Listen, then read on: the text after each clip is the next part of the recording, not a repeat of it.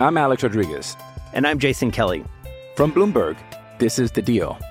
Each week, you'll hear us in conversation with business icons. This show will explore deal-making across sports, media, and entertainment. That is a harsh lesson in business. Sports is not as simple as bringing a bunch of big names together. I didn't want to do another stomp you out speech. It opened up so many more doors. The show is called The Deal. Listen to The Deal. Listen to The Deal on Spotify. This episode is brought to you by Shopify. Whether you're selling a little or a lot, Shopify helps you do your thing, however you cha-ching. From the launch your online shop stage, all the way to the we just hit 1 million orders stage. No matter what stage you're in, Shopify's there to help you grow. Sign up for a $1 per month trial period at shopify.com/special offer, all lowercase. That's shopify.com/special offer. Coming to you from Classic City, the capital of the Bulldog Nation, it's time for another edition of the podcast designed for the most die-hard Georgia fans in the country. Here are your hosts, Tyler and Curtis.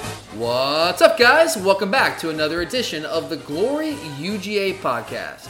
I'm Tyler, and back with me today after a week off is my longtime co-host Curtis, and today we're going to try something a little bit different on the show, so just bear with us. We want to try to throw something a little bit different at you guys, maybe be a little bit more creative today on the show. We'll see how it works out, but obviously the college football offseason, like, look, we know this is the ultimate time of bold predictions and kind of just throwing wild things against the wall. And hey, let's just see what sticks, right? You see prognosticators do this all over the place this time of year.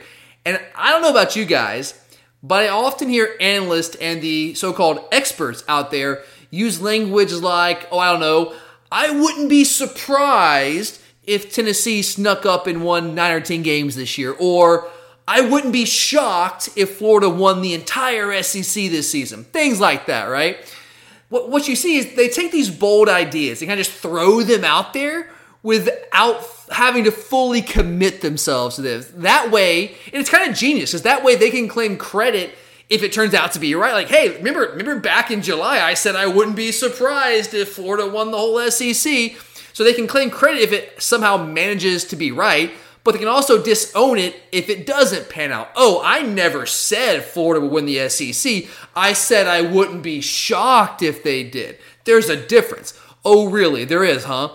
So hearing different prognosticators do this all offseason long inspired the idea for today's show, which, let's be real, it's basically a parody of college football talking heads in some weird way, but we'll have some fun with that. Before we get there, though, I do want to thank everyone who continues to pour in the 5-star ratings on Apple Podcasts. We really appreciate that. I mean, I'm telling you guys, seriously, it is helping us tremendously. It really is. And I want to give out an especially big thank you to SGDog77 and Wacky Outdoors for taking the time to write some very nice reviews on Apple Podcasts as well. We really appreciate that. And if you enjoy the show and haven't gotten a chance to give us one of those 5-star ratings yet, no worries at all. I know life is very busy. Even during a pandemic, things get crazy, especially if you have kids. I know that has to be very difficult for a lot of you guys out there. But whenever you find a moment of peace and quiet, or if you're one of those people that don't have kids and you inevitably get to that point where you find yourself just sitting at home bored to death, without anything to do during this wonderful pandemic time, just think of us then. And that will at least fill about 20 seconds of your time if you're looking for something to do. And we would greatly appreciate your help. But all right, let's get into this today. The way this is going to work is I'm going to give Curtis a series of bold statements. Let me be clear here from the outset. These are not predictions. I'm not saying that I expect or predict these things to happen. These are just bold statements that aren't likely to happen, that are really kind of just designed to help create some conversation for the purposes of this podcast. And what Curtis is going to do when I throw out those bold statements is he's going to do what a lot of the so-called experts out there do. And he's going to tell me whether he would be surprised, shocked, or stunned if that thing happened. And I know a lot of you are probably sitting there thinking right now, well, what's the difference between surprised, shocked, and stunned? Aren't those kind of the same thing, just like different levels of surprise. And yeah, you're not wrong about that. So let me kind of explain to you the way this is going to work and what we mean by surprise, shocked, and stunned, what the difference is between those three words that are admittedly synonyms. And so I'm going to put this in football terms since this is primarily a football podcast. So surprise would be like if we lost to Auburn at home this year. That's something that we all recognize is like at least a decent possibility. Like it could happen. It's not outside the realm of possibility. But I don't think many of us out there would predict it's going to happen, right? So that's what surprised would be. Shocked would be, let's go back to South Carolina last year, right? Where we lost to them at home. That's something that is like, we know it's a faint possibility, like it maybe could happen, and it's happened before, but it's something that you still think is highly, highly unlikely to happen, like losing to South Carolina at home. And then finally, the highest level here would be stunned. And this would be, for example, if we actually end up playing this game, if we lost to, say, East Tennessee State at home this year, right? Stunned would be the kind of thing that just completely blows your mind. Something that you think there is just no way in hell that it could possibly happen. Like it's not even a small thought anywhere in the back of your mind. So again, surprise, something that you recognize could possibly happen, but you don't expect to happen. You're not predicting it's going to happen. Shocked would be something that's like a very faint possibility, but you still think it's highly, highly unlikely. And stunned would be that thing that just absolutely blows your mind that you don't think even is remotely possible in any way, shape, or form. And I know this, again, it's kind of weird. It's different. But just bear with us here. We've played buy or sell. We could have done buy or sell on this. But we've done that many, many times in the past on the show. And we love doing that. But we thought it would just be fun to kind of switch it up a little bit and discuss some outlandish ideas without having to commit ourselves to them like so many in the mainstream media seem to do day in and day out when they're talking about college sports. But okay, let's go ahead and kick this thing off. And Curtis, we're going as bold as it gets right out of the gate. I've mentioned a couple of times throughout the course of this pandemic, if you guys have been listening, that the reason I will be even more devastated if there's no college football in 2020 than I would be under any normal circumstances, because it doesn't matter what year this could possibly happen. Like if it was 1999, 2007, or 2020, like it doesn't matter. I would be devastated no matter what if a college football season got canceled. But this year, if that ends up happening, I'm going to be particularly devastated because I truly believe we are set up to have a national championship caliber team this season. So, Kurt, how crazy am I? Would you be surprised, shocked, or stunned if Georgia won the college football national championship in 2020, assuming, of course, that there actually is going to be a college football national champion crowned this season? I'm going to go surprised. I think that there's a decent possibility. I mean, our defense is so stacked. I think that's definitely going to be our catalyst, what carries us. I'm not saying our offense is going to be what it was last year. I definitely think you'll see improvement. I just don't know how big of an improvement. But I still think that as long as our defense plays up to the standard of talent that we have and, you know, what we've instilled as what's expected of them, I think that we have a chance. I mean, look at it last year. If we beat South Carolina, we have a chance to go into the playoffs and anything can happen once you're there. And that's mainly because our defense won us a lot of football games. So I think that they could put us in that position again this year. So I would say surprised. Well, look, I think this is a very real possibility. So I'm going to go with surprise since that's the lowest level here. And you're exactly right about the defense being the driving force behind this 2020 team as it was last year. I think the offense will catch up more so this year, but I think the defense is still going to, as you said, be the catalyst behind this Georgia football team in 2020.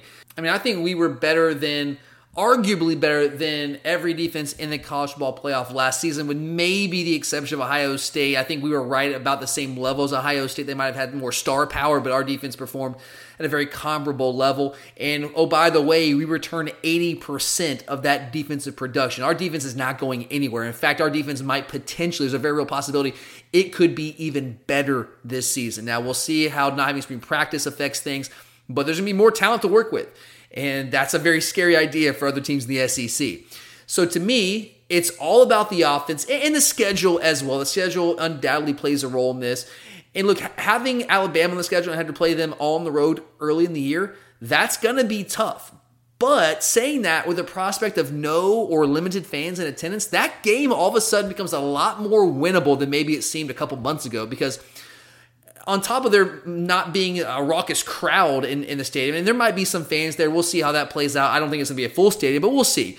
But regardless of that, I think this is the first time we will play Alabama under Kirby Smart where you can say our talent level is at least equal, if not even potentially slightly better than Alabama's. When we played them in 2017 in the national title game, they were clearly, in my opinion, the more talented team. It's a borderline miracle that we were as close as we were in that game and had that game in, I don't want to say in hand, but were up in that game in the second half, and especially going into halftime.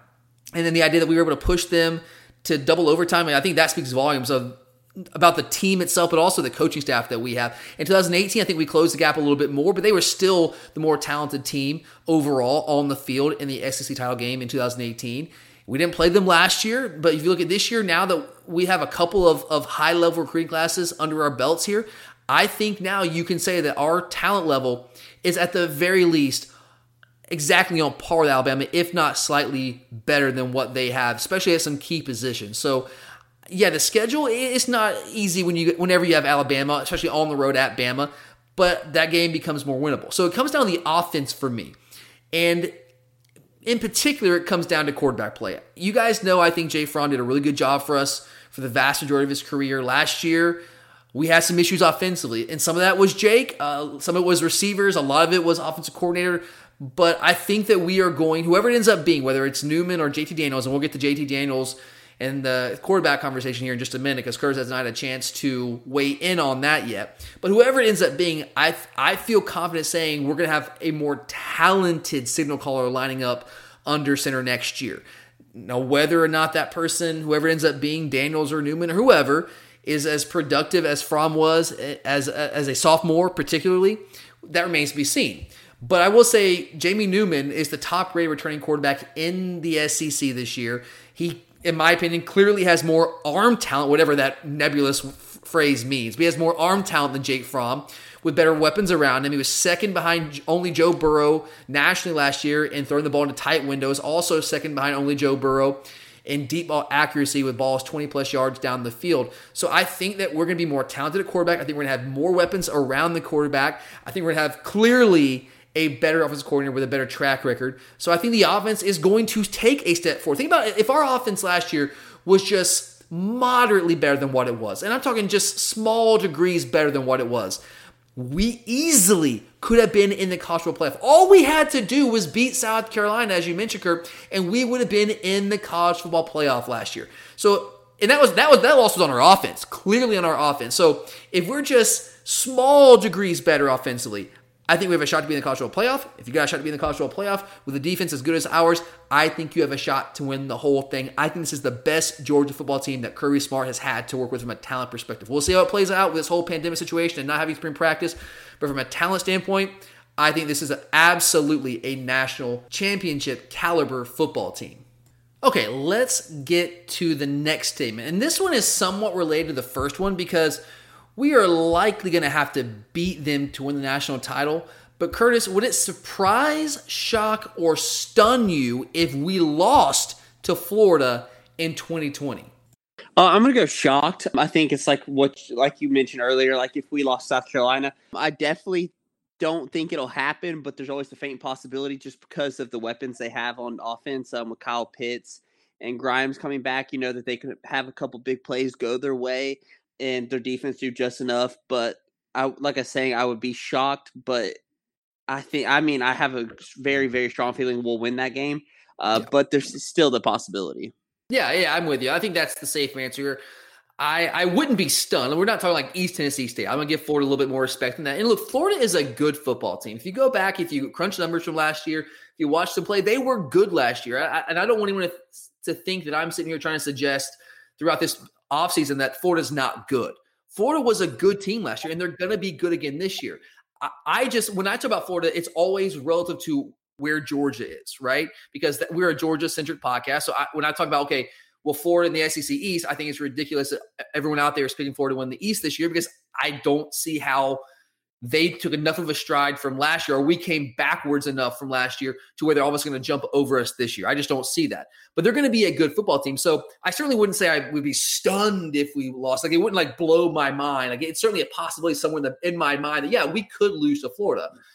But I still think it's highly unlikely. I just think we are a much better football team. I think we have much better talent. Like, I would put right now the gap between Florida and Georgia right now, similar to what the gap was between Georgia and Alabama in 2017.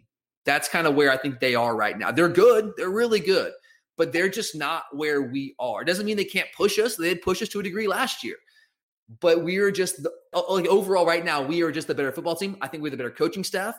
And I don't see that changing anytime soon with how Kirby Smart just continues to recruit circles around Dan Mullen. And that is who Dan Mullen is. That's not like that's not an anomaly over the past couple of years. That's just who Dan Mullen is. And Kirby Smart is who Kirby Smart is on the recruiting trail. So we're going to consistently have more talented teams year in, year out than Dan Mullen is at Florida. And I don't think this year is going to be any different. So yeah, I absolutely think that we're going to beat Florida this year.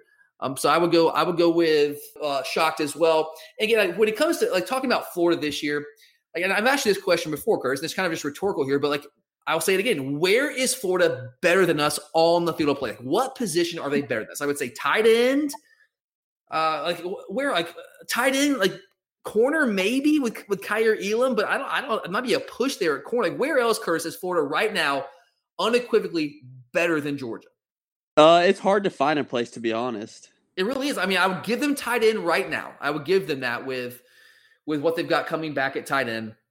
Kyle Pitts is really good. He is. He's very good. And we'll see what we got in Darnell Washington. I'm very high on him, and Trey McKitty as well. But right now, based on past production, I would give them the edge there at tight end. But where else are they better than Georgia? And right now, I just don't see anywhere we can say you can point to a position on the field and say definitively Florida is better than Georgia at this position, other than tight end right now. And they're running like it's been well documented. Like whoever rushes for the most yards in that game, I think for almost a decade plus now, or close to it, maybe it's 9 years in a row, I think is the number, or something like that. Whichever team rushes for the most yards wins the game. Well, guys, we held Florida to 21 yards rushing last year. Is their running game all of a sudden take a major step forward this year? I don't see it. I mean, their offensive line, like I know they've got some experience coming back, but that offensive line was trash last year. The reason they had to throw the ball so much and basically just abandoned even trying to run the football is because their offensive line simply could not do it. And a lot of those guys are coming back this year. Yeah, they're more experienced, but what did they do last year to suggest to us that they're going to be any more equipped this year to run the football on us than they were last year? I don't see it. I don't see it. So yeah, I'm with you there on that one as well.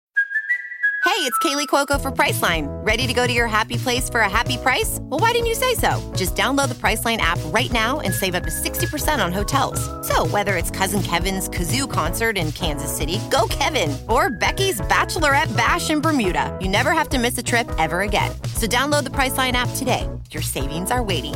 Go to your happy place for a happy price. Go to your happy price, Priceline. I'm Alex Rodriguez. And I'm Jason Kelly. From Bloomberg, this is The Deal. Each week, you'll hear us in conversation with business icons. This show will explore deal-making across sports, media, and entertainment.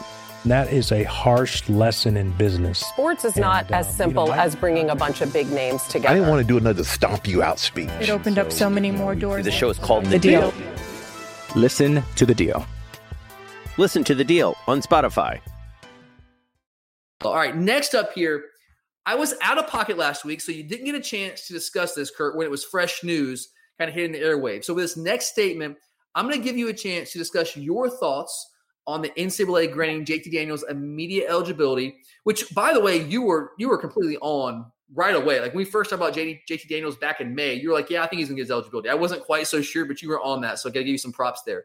So, Kurt, would you be surprised, shocked, or stunned if JT Daniels, now armed with his 2020 eligibility, if he won the starting quarterback job going into this 2020 football season? I'd be shocked. I would honestly say stunned if we had truly had spring practice, but we didn't. So it's not like Newman got reps or anything, but I still have to say I would be shocked. I don't see it. I don't think it's very likely that would happen. Newman's been the guy. He's been in there since January. He's been working out with these guys. He has a skill set that's different from JT Daniels. And realistically, I mean, I know you brought in Daniels just like we're saying, but who's a transfer, but for the most part, you don't bring in grad transfers unless you plan on them playing. And like I was saying, I mean, it's not like Jamie Newman's a Grayson Lambert type grad transfer. No, this guy could have gone pro last year and been drafted in the draft, but he wanted to come back and try to get his draft stock higher. So it's not like you have a guy who's a five-star, like when you had Jacob Eason or someone going against Grayson Lambert. You don't have that. And I think Newman has the skill set with that strong arm, and the way he can escape and do things with his leg gives him that level up, especially this last season for him. Yeah, I still certainly, I'm with you in thinking that Jamie Newman right now is the guy. If I had to bet on one of the two quarterbacks to win the job going into the season, I would still bet on Jamie Newman for most of the reasons you just laid out there. I've said this before, so I don't want to spend too long on it, but I just think Jamie Newman's skill set with his ability to run the football and also his ability to push the ball vertically down the field with outstanding accuracy. Again, the second most accurate deep ball passer, 20-plus yards in the entire country last year, just behind Joe Burrow, who might, oh, by the way, have put together the greatest college football season for a quarterback in the history of the sport. So I think he's with that skill set, I think he's the guy that I would put the money on right now. But I think it might be a little bit of a closer battle than you suggest. You said you'd be shocked, right? I would go surprised on this. I would be surprised if Daniels won the job, for the reason I just laid out, but I'm certainly, like, it would not stun me and it would not shock me. These are all like, what does it mean? Stun, shock, surprise. But look, I would say I think there's certainly a possibility that Daniels could win this job. I really do. I wouldn't predict it's going to happen right now, but I think it's possible. And you mentioned the fact that there was no spring practice. Like, I think that is huge in giving JT Daniels a fighting chance. And so I would be with you. You said you would be stunned. You'd be more stunned and not just shocked if we had spring practice. I would go up to the shocked level if we had spring practice. I wouldn't go all the way to stunned. I go to shocked because I think that would give Newman a leg up in the system with all the reps with his receivers and with the coaching staff and just getting to learn that playbook a little bit more. But without that, I think that certainly does open the door for JT Daniels. And one of the things I want to say is, just on Twitter, social media, message boards, wherever, when you see conversation about JT Daniels and Jamie Newman, a lot of when people when they're trying to suggest that Jamie Newman is going to be the guy, which right now, again, I would still go with Jamie Newman. But a lot of the justification to support choosing Jamie Newman is based on stats.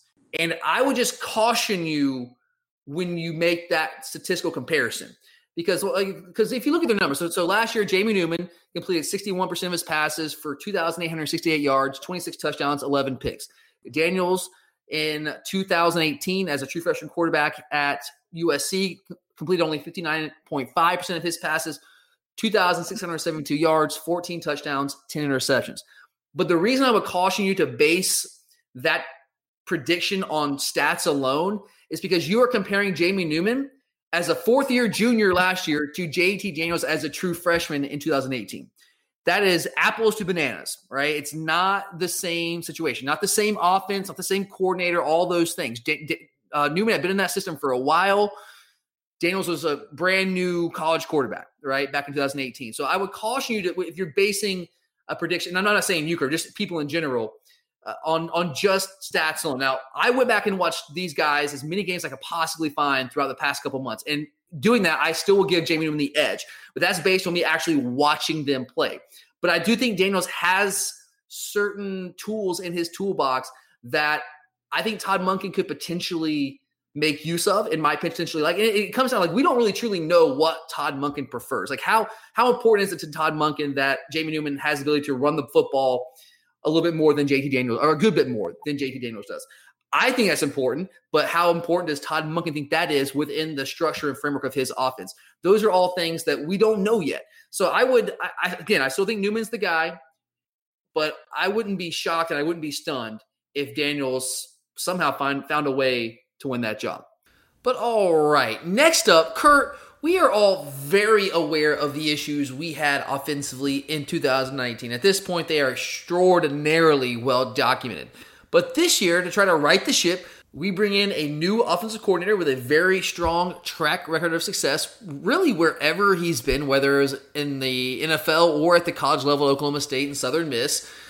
And we also have a new quarterback, whoever that may end up being. And we're also going to introduce a number of new skill players to the equation. Now, last year, it wasn't pretty. We finished 61st nationally in total offense, which might not sound like a disaster, but when you're Georgia and you're trying to compete for national championships, that's just simply not good enough. It's just not going to cut it. So, Kurt, with all the new elements in play with our offense this year, would it surprise, shock, or stun you if we leaped all the way up into the top 10 nationally offensively in 2020?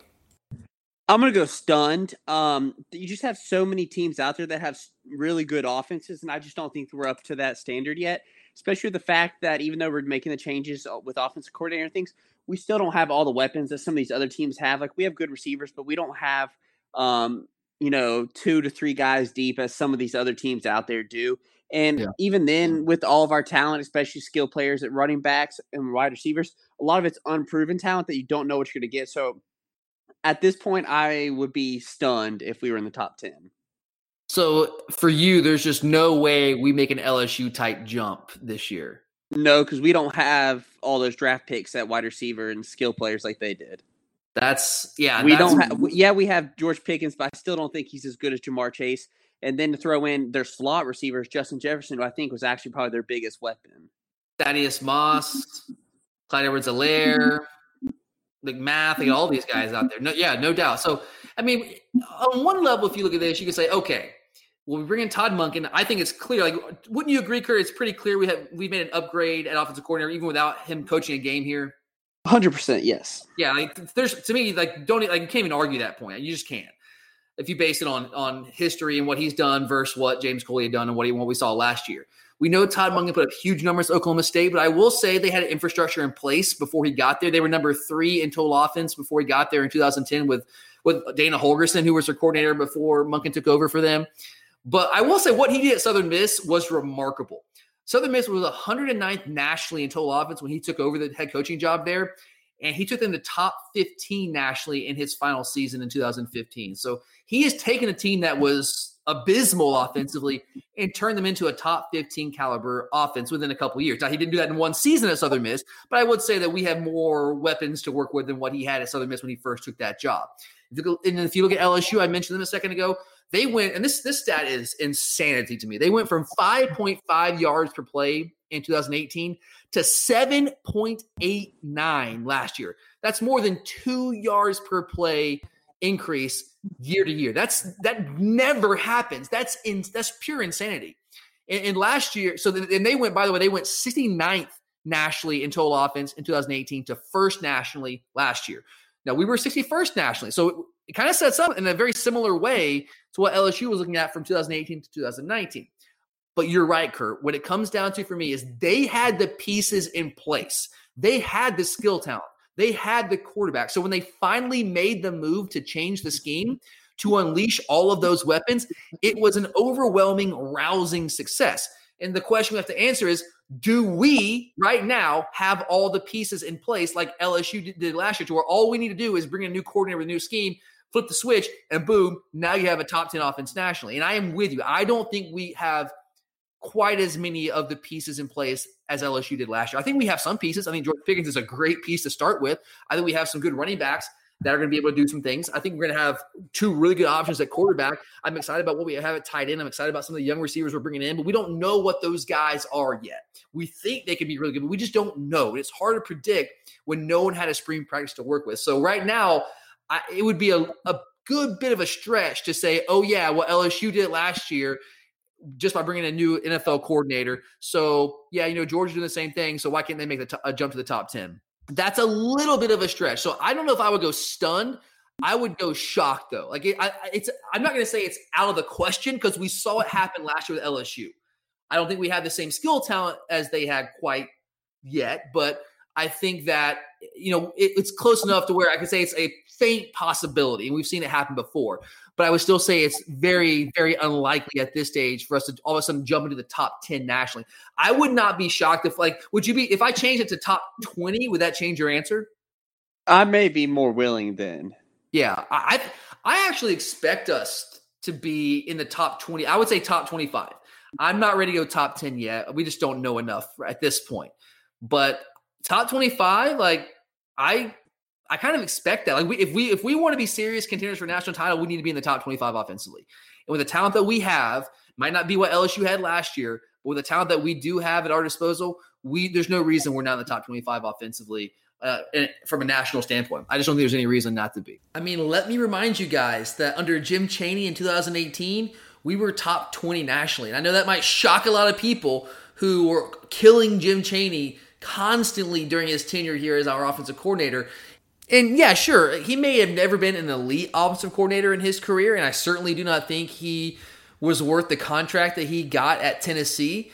But still, the fact is, we were inside the top 20 in 2018 with Jim Chaney calling the plays and running the show offensively. And Todd Monken, let's just be real, has a far better track record as an offensive play caller than Jim Chaney. So if we could do it in 2018 with Jake Fromm at quarterback, who again I think was really good for in a lot of ways, but I don't think he was as physically gifted as either guy that is our top two options at quarterback this year.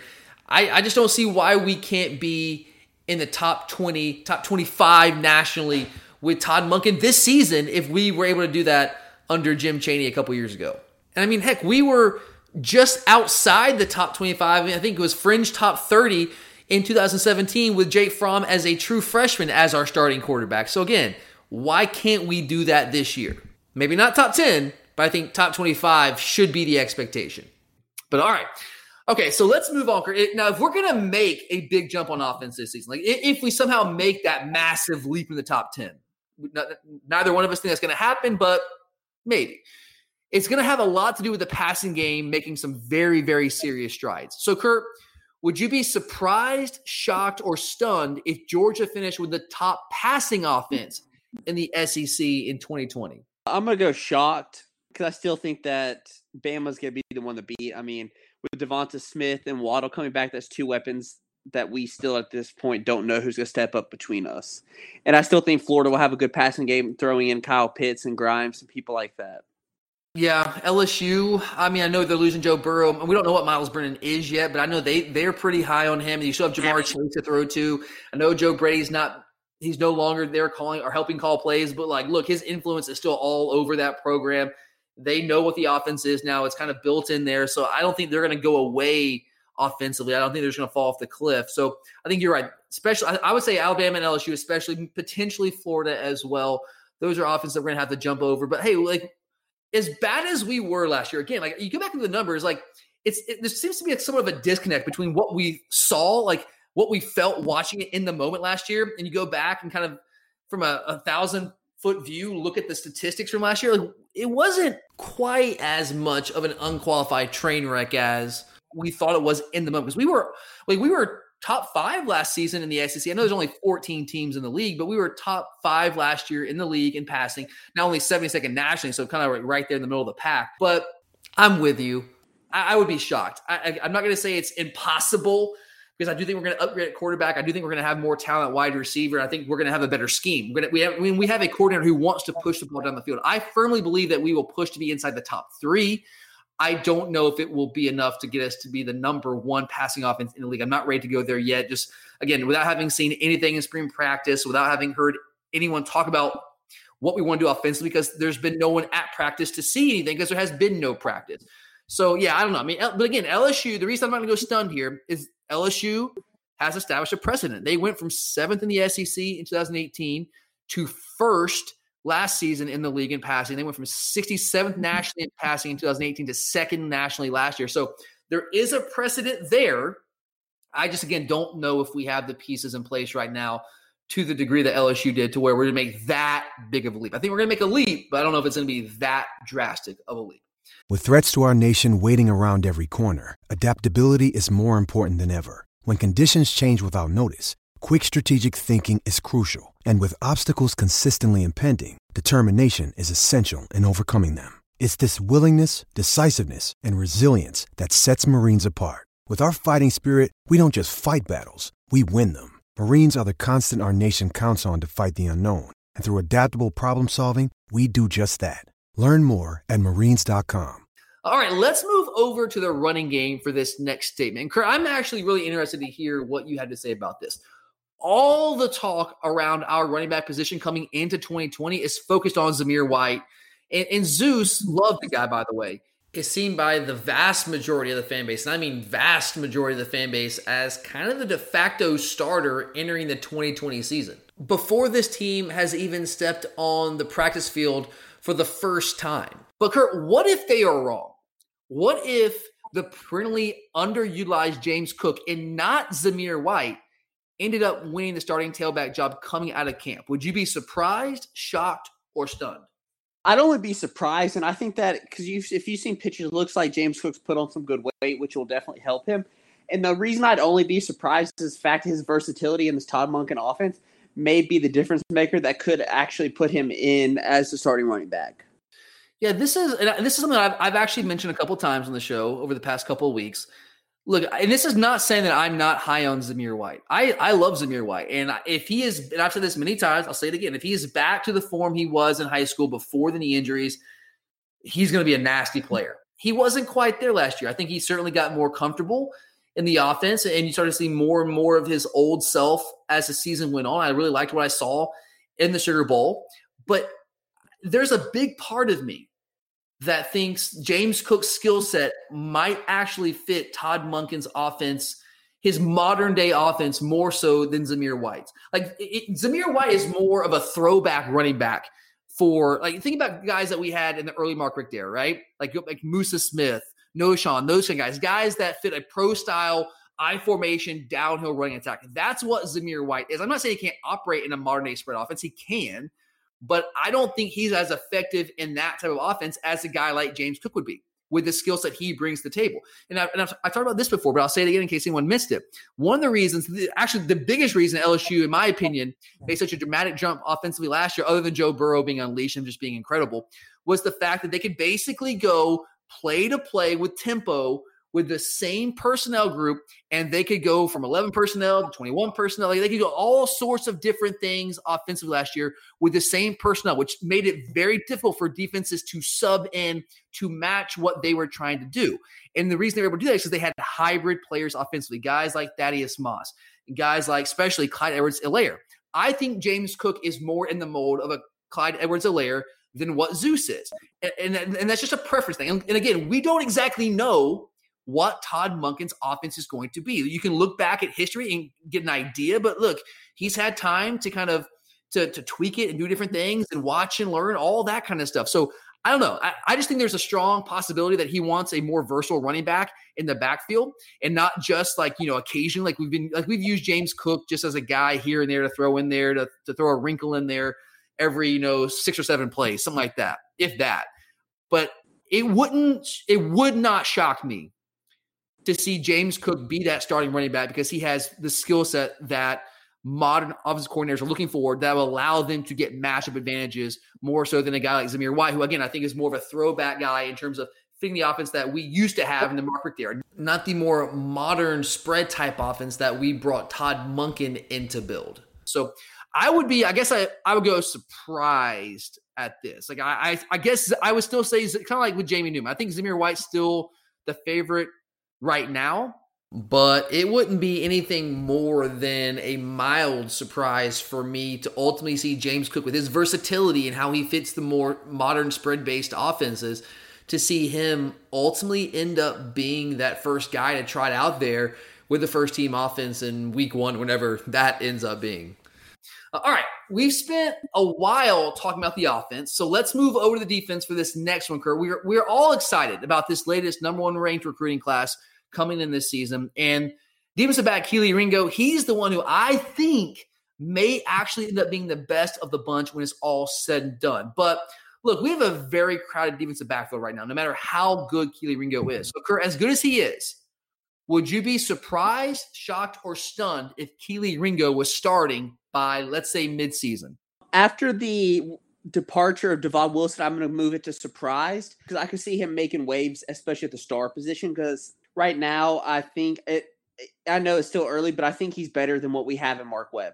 So if I had to be honest, I think the two best people fit for the star position are both Kelee Ringo and Tyreek Stevenson going into this next season. And with that going, as we've seen also, if especially when we go to like a dime nickel package or something where we pull one of the linebackers out, it wouldn't shock me to see someone like Kelee Ringo getting in there. As like the money, like kind of what Devod played last year in the dime package, yeah. Exactly, or like at the end of the year when you saw the way they got Tyreek on the field, especially against Auburn and things in those packages, I could see Kelee Ringo stepping into that role.